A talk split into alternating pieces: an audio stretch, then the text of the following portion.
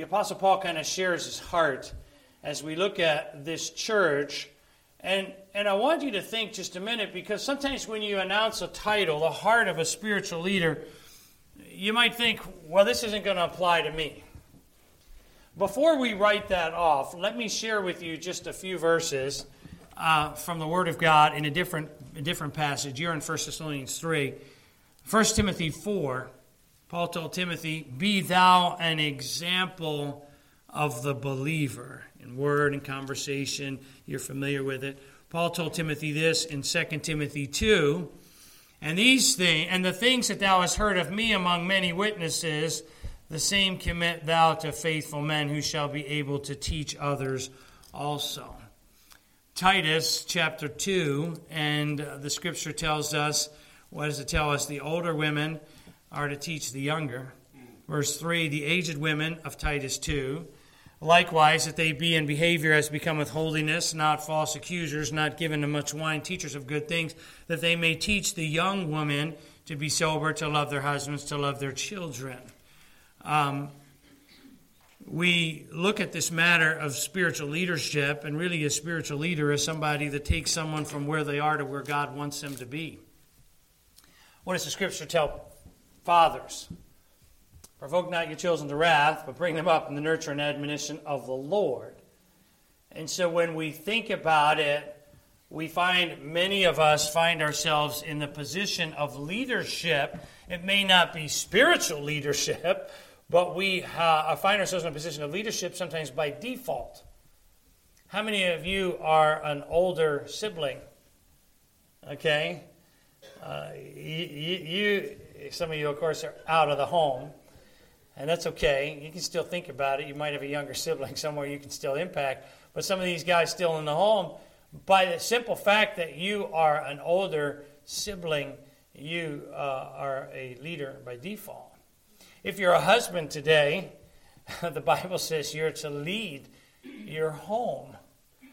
And so, as I thought about this, I thought a little bit, well, the heart of a spiritual leader, okay, we're going to look a little bit a, at a pastor's heart for people, but really the reality is we should really be looking at the heart that we ought to have for other people as we help people in the sphere of our influence to go from where they are to where God wants them to be. Shouldn't we be about that?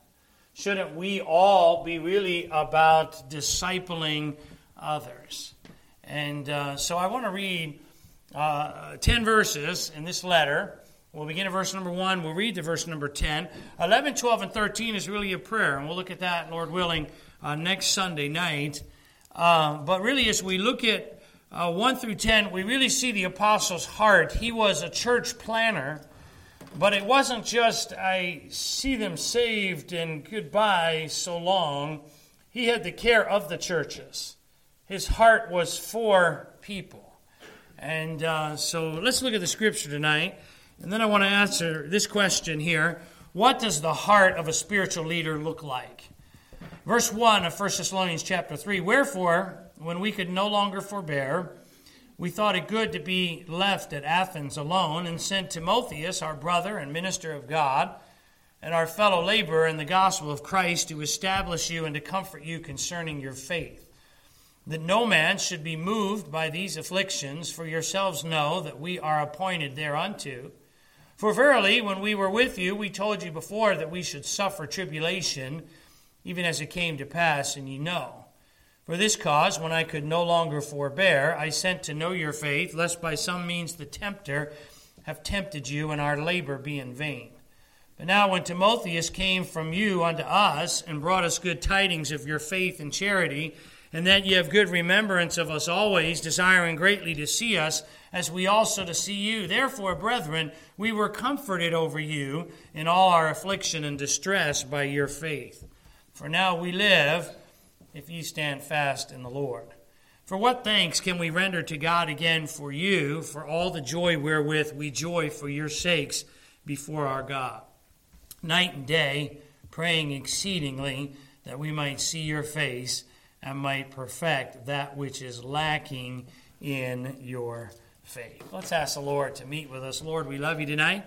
Thank you for meeting with us as we sang together and worshiped you through song.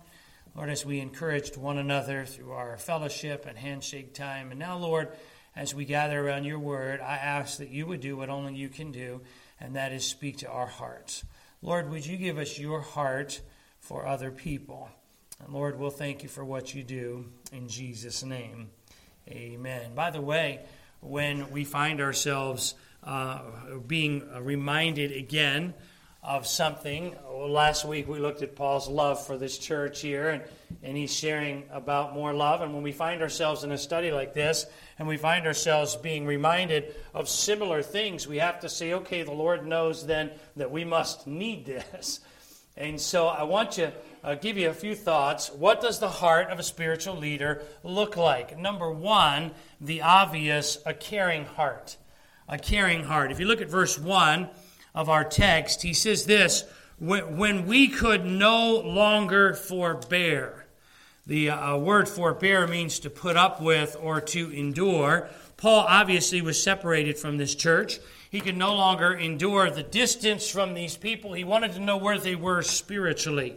He hadn't known, and obviously, he cares so much about this church. It seems that he's more concerned about their spiritual well being than he is his own physical well being.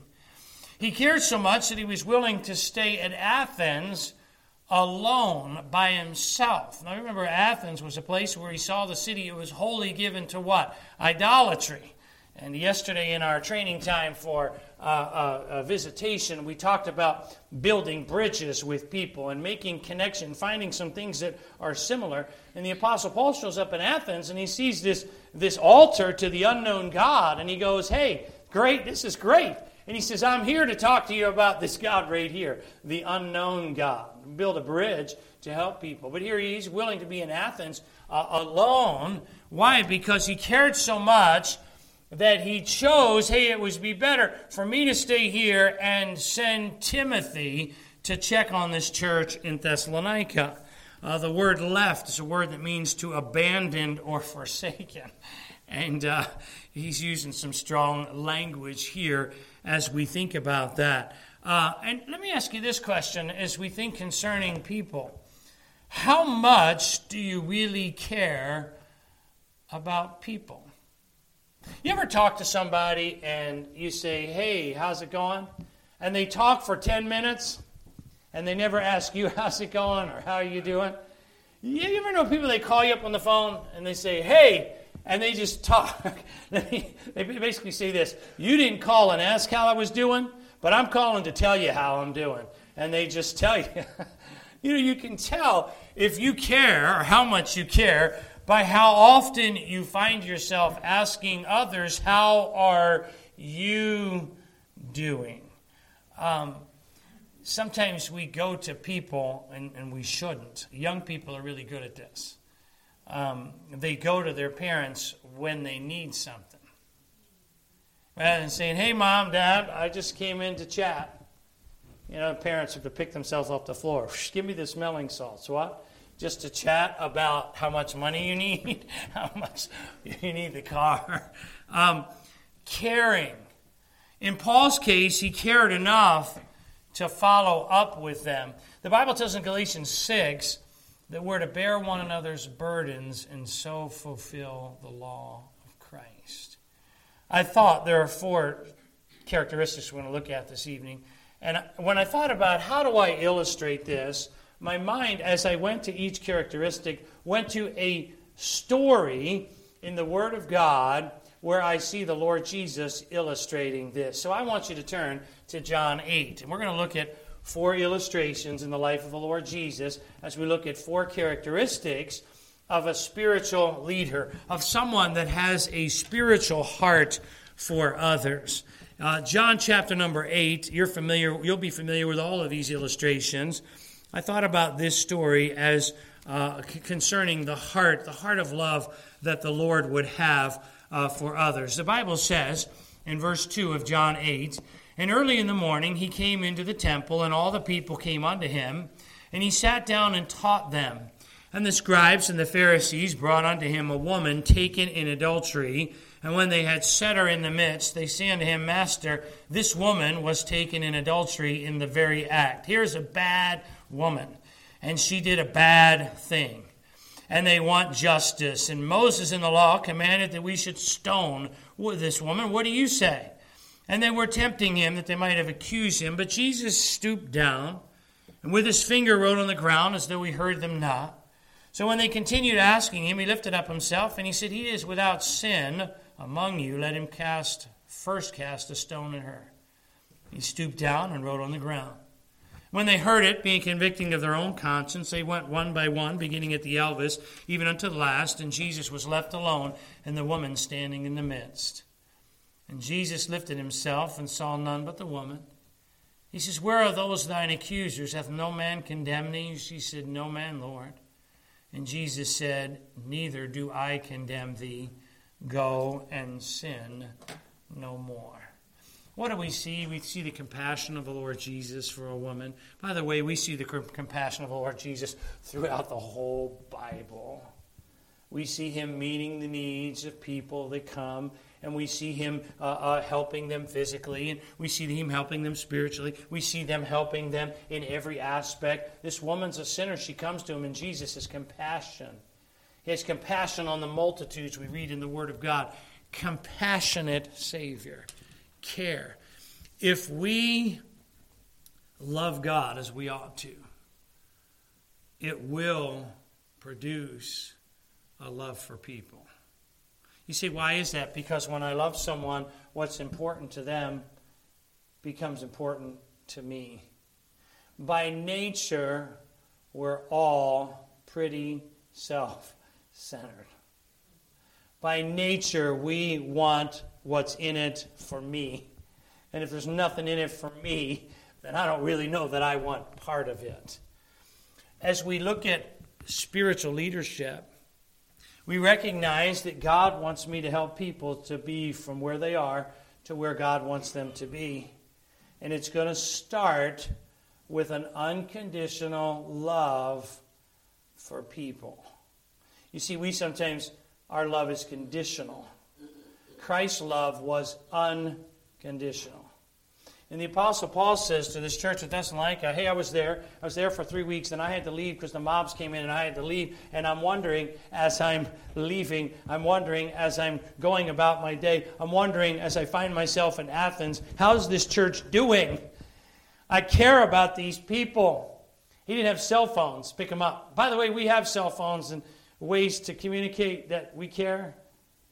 I hope we communicate that we care. But he didn't. He didn't pick up a landline and say, "Hey, how you doing, church?" No, it's it's a burden on his heart. And finally, he says, "Timothy, you go check on this church, and I'll stay here in Athens." A caring heart. Number two, I want you to see a committed heart. Verse number two, he sends Timotheus uh, our fellow, our brother and minister of God and fellow laborer in the gospel to establish, the word means to strengthen or to help make firm their faith, to establish you, and to comfort. Obviously, the aspect of comfort has the idea of to encourage them to live truth, so to encourage them to believe God, and for that faith then to continue to work out in their life. That no man should be moved by these afflictions. There are two things he's concerned about. He's concerned, number one, about the afflictions because the persecution didn't just stop with Paul. You remember they went to the house of Jason. They said, What in the world? You're part of this. Uh, and, and so the, this church would face then persecution the other concern he had was with the tempter. Remember the good old devil we read about, uh, we talked about last week, verse 5 that lest by some means the tempter have tempted you and our labor be in vain. The word moved means to be shaken, to be disturbed. It's a term that I'm told that they used to use to describe a dog wagging its tail. And you see, how does that factor in here? Well, when a dog wags its tail, it's often to gain something. The dog wants something, it's wagging his tail.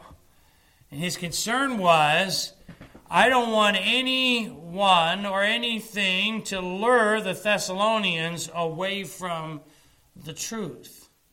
Persecution, affliction, trouble, sometimes when we see it coming, we run the other way.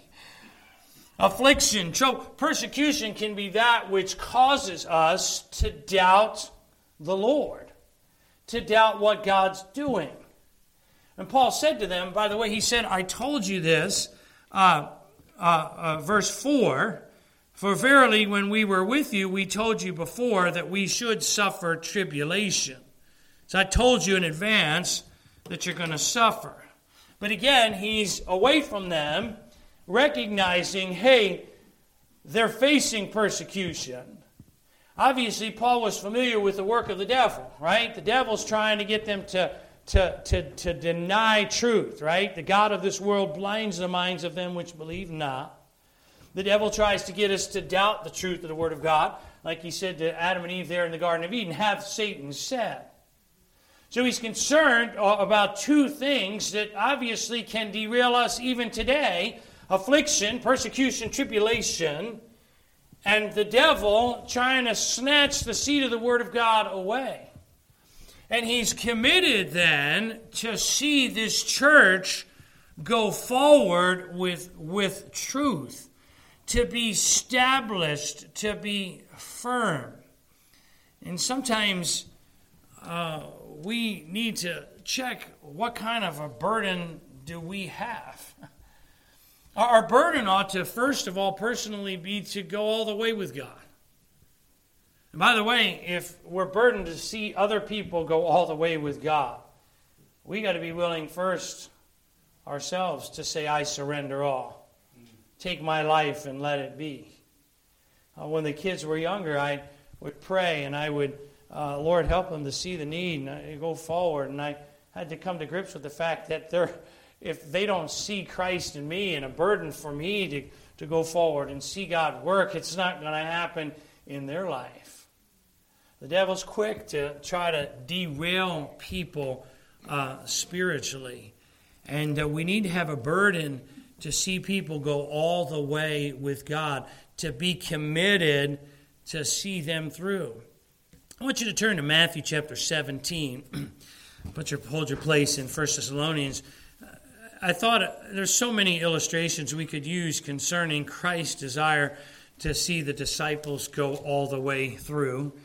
Um, he uh, had to put up with the disciples on many uh, an occasion. I think about the chapter there in Mark 4 where he's asleep and the storm comes. They wake him up. Don't you care?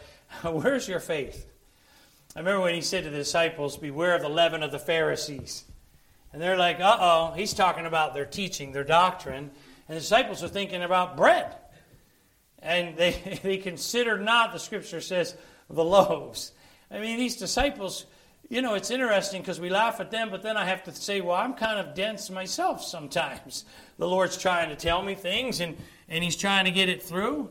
Um, the aspect of patience Matthew chapter 17, um, uh, uh, the Bible says, uh, this man, verse 14, and when they were come to the multitude, there came to him a certain man kneeling down him, saying, Lord, have mercy on my son. He's a lunatic and sore vexed, for oft times he falleth into the fire and, and oft into uh, to the water. Got it, probably got maybe epilepsy. And I brought him to thy disciples, and they could not cure him. Jesus answered and said, O faithless and perverse generation, how long shall I be with you? How long shall I suffer you? Bring him hither to me. And Jesus rebuked the devil and departed out of him, and the child was cured from that very hour. Then came the disciples apart and said, Why could not we cast him out? And Jesus said unto them, Because of your unbelief. For verily I say unto you, if you have faith as a grain of mustard seed, you shall say to this mountain, Remove hence to yonder place, and it shall remove, and nothing shall be impossible unto you. How long shall I suffer? Hey, he's got patience in helping the disciples to go from point A to point B. It's a process. Do you know what? When you got saved, you didn't start reading the Bible. Maybe you did, but you, I'm sure you didn't start soul winning and reading the Bible and praying and fasting and tithing. And it was a process. You got saved and you recognize, wow, I'm on my way to heaven and I'm not going to hell. That's glorious. And then you realize God wants a relationship with me. And as you walked with God and as people were patient with you, you recognize, hey, I need to make this change. That aspect of being committed. Hey, if you're a parent here today, parenting is probably one of the hardest jobs on the planet, except for kids, people that don't have kids. They're, they're the best parents, right? Because they've been there. I talked about that last week. It's a process. There's a lot of apologies and a lot of, it's a process. But look, we have to be committed to seeing people go all the way with God. Number three, a caring heart. Paul wanted to see this church go all the way through with God. A committed heart. He sends Timothy and says, Timothy, go check on them. They're facing afflictions, and that can derail them. Uh, the devil wants to, to try to derail them. By the way, let me just tell you this we're all in this together. We face afflictions, we face persecutions. The devil wants to sift all of us as wheat. That's why it's important for us to be committed to each other. How you doing? Hey, you mentioned this prayer request. How's it going? I'm praying for you. Those things can go a long way in helping people to be established, right? Uh, as the Apostle Paul was talking about with regards to this church. Number three, a Christ like heart. A Christ like heart. Timothy comes back, verse 6, he came back from unto us, and he brought them good tidings. Now, before I go any further, let me just stop and ask this question What is good news to you? What would cause you to pick up the phone and to call your spouse, or you're at work, or to call your mom, or to call your kids, and to say, Hey, I have good news for you? Most of what we would put in that category good news, right, would be maybe some financial blessing. I got good news for you. The check came in the mail, right?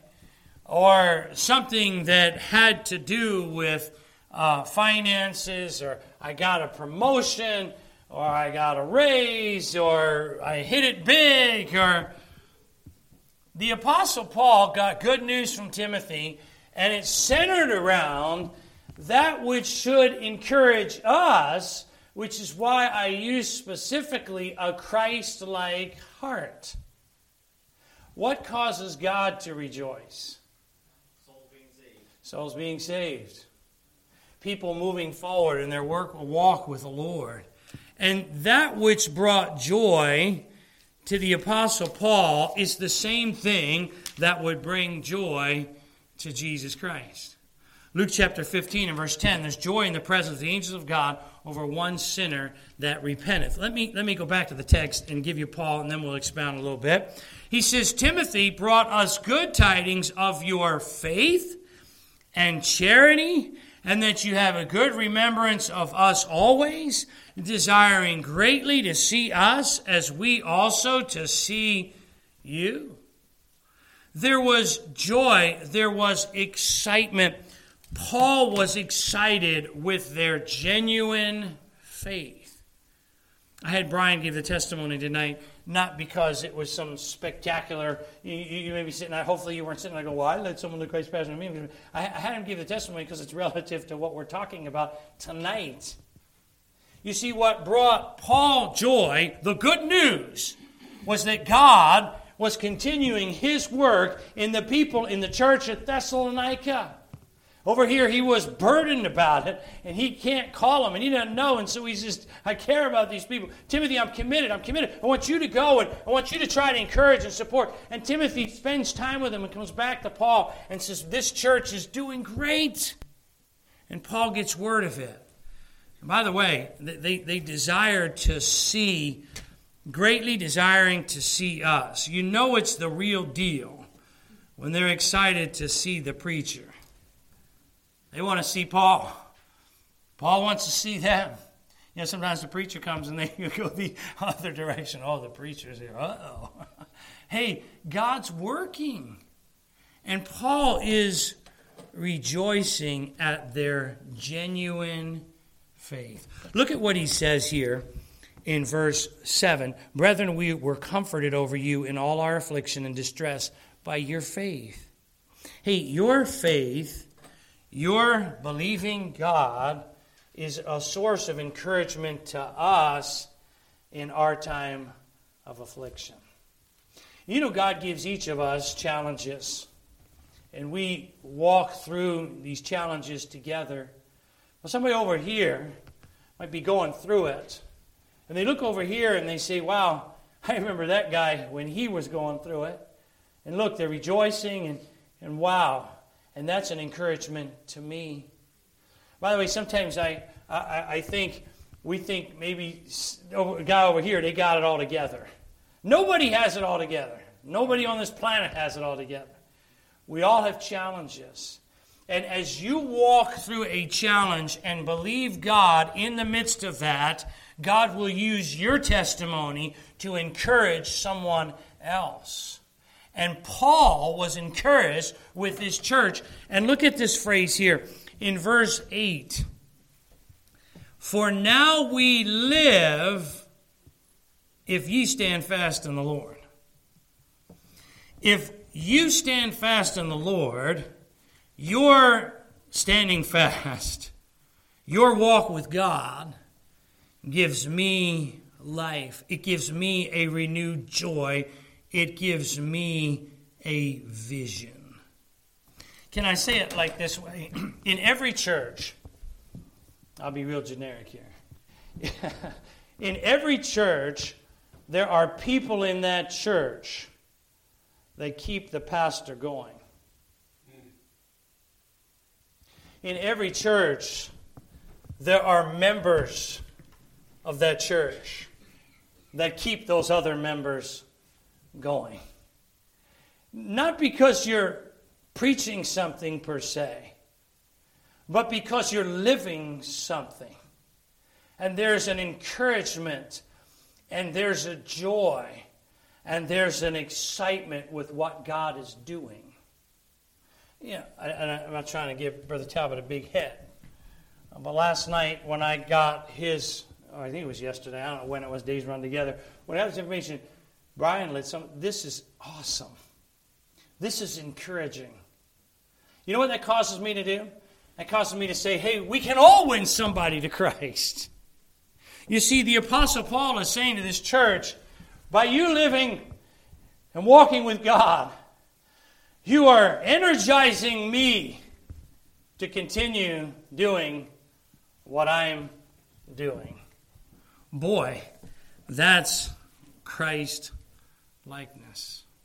3 John, verse 4 I have no greater joy than to hear that my children walk in truth. Turn to Matthew 8. All right, we got one more point. We might go over time a little bit. We're looking at Jesus now. Matthew 8. How would you like to have Jesus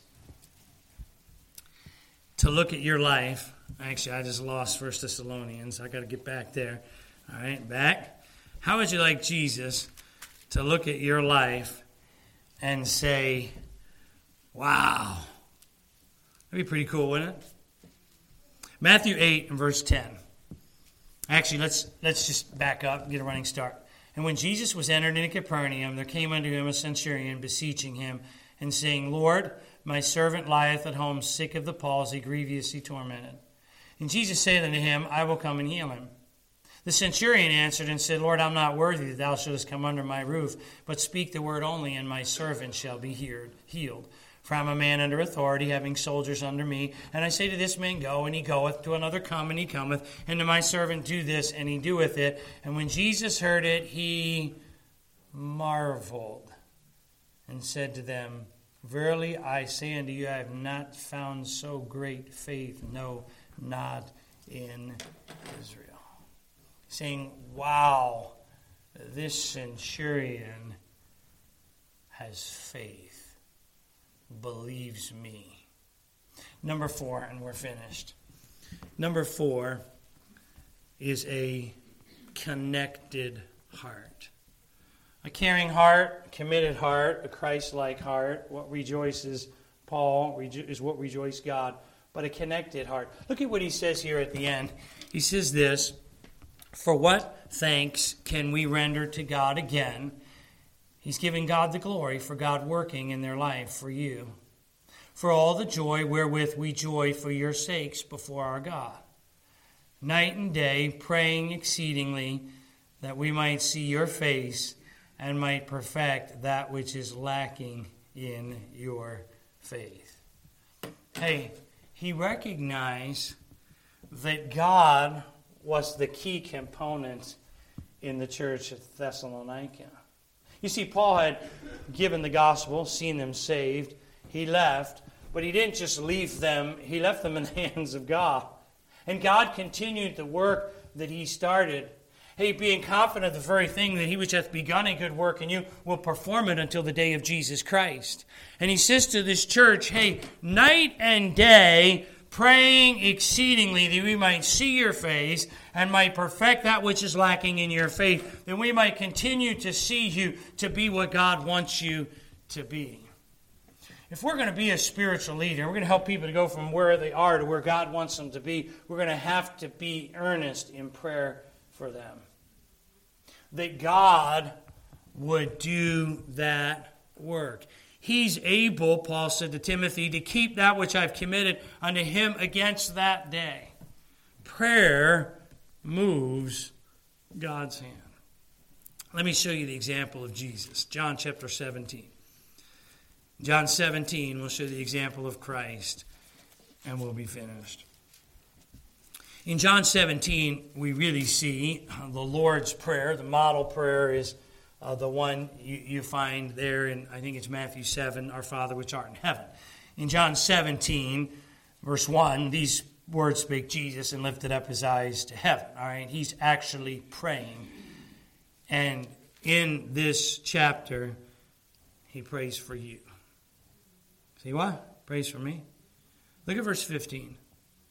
I pray not that thou shouldest take them out of the world, but that thou shouldest keep them from the evil. They are not of the world, even as I am not of the world. Sanctify them through thy truth. Thy word is truth.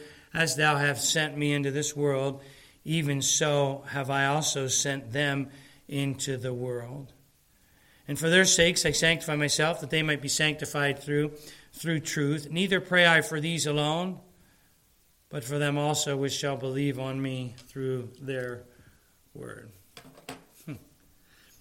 God wants us to be in the world, but not of the world. i tell you one of the greatest things you can do for any Christian, anyone you're burdened about, is pray for them. You ought to pray for your kids every day. You ought to pray for people in the sphere of your every day. You ought to pray for people in our church. I give you copies of the directory pray for them on a regular basis. My goal is to pray for everybody every day. I'd say it's a goal. That doesn't mean it happens. I wish it happened. I wish I could stand here and tell you I do. All right? But the reality is, prayer is what changes people. And I know, I'm sure, the Apostle Paul, when he was separated from this church at Thessalonica, night and day, we're praying and we're asking God to work on your behalf. Adoniram Judson labored diligently for six years in Burma before he baptized a convert. Whew. It's a long time. hey, he had God's heart for people. At the end of three years, he was asked what evidence he had of ultimate success. He replied, quote, As much as there is a God who will fulfill all of his promises. God used him in such a great way. Hundreds of churches and thousands of converts were a result of the ministry there in Burma. A spiritual heart for people. How much do you care about others? Check your to do list. Figure out where others are on the list. And that'll be a good indicator. How committed are you? I, I tell you this, you know this, people are work. they love you today. I, I, I think it was one of the evangelists, somebody came in here and they asked, you see, what is the biggest challenge? What is the greatest joy of ministry? People. And people say, what's the biggest challenge of ministry? People. they love you today, they hate you tomorrow, they're up and down. We're all. But God's heart is for people, and we've got to be committed to people. We've got to be Christ like in rejoicing over what really matters. And we need to be connected to the one that's going to make the difference, and that is God. We impact eternity when we impact people. We lay up treasures in heaven when we use our life to pour into the lives of people. That nice brand new car is going to burn. Ain't going up to heaven there with you. Uh uh-uh. uh. i tell you this you lead somebody to Christ, they're going there with you. You'll be thankful for every person you led to Christ, you get to heaven. Yep.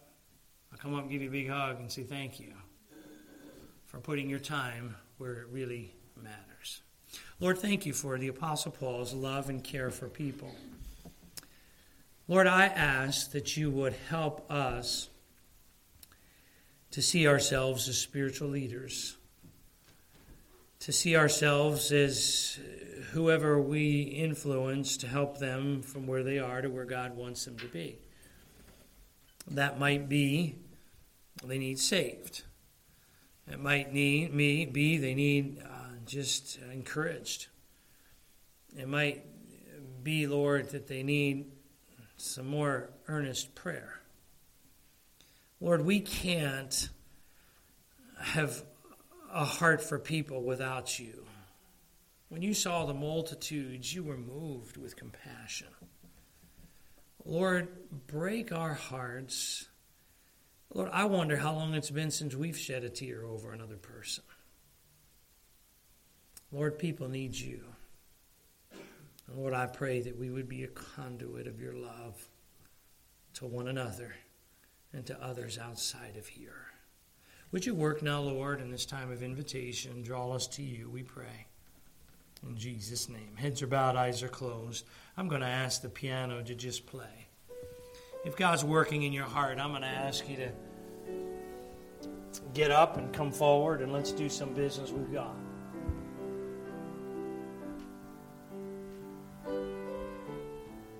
Do you have a heart for other people? Maybe you need to be more earnest in prayer for your wife. Maybe you need more earnest in prayer for your children.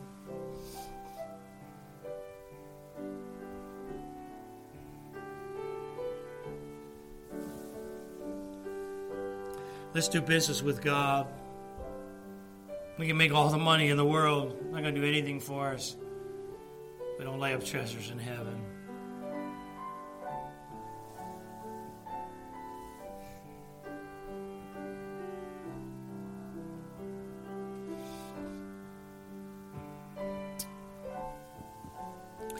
As she plays the second stanza, let's stand with our heads bowed and eyes closed. Let God work in your heart. If you're praying and you need to stay seated, that's fine.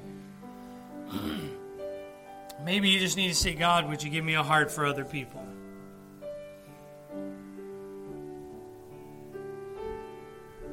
God will do it. You say, How do you know? I was a 20 year old or so young man entering the ministry, I said, Oh God, I need a heart for people. I still ask God to give me a heart for people.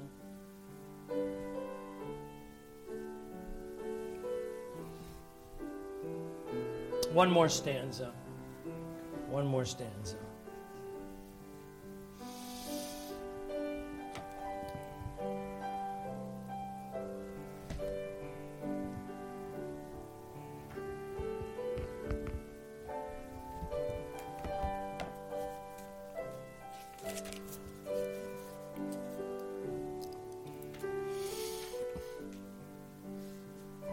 Turn to 160.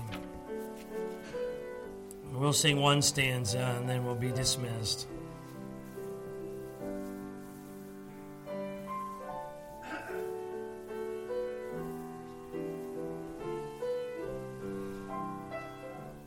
Sing the first stanza is the last. How I praise thee. Let's ask God to help us to be a channel through which he can flow to others. Sing it on the first.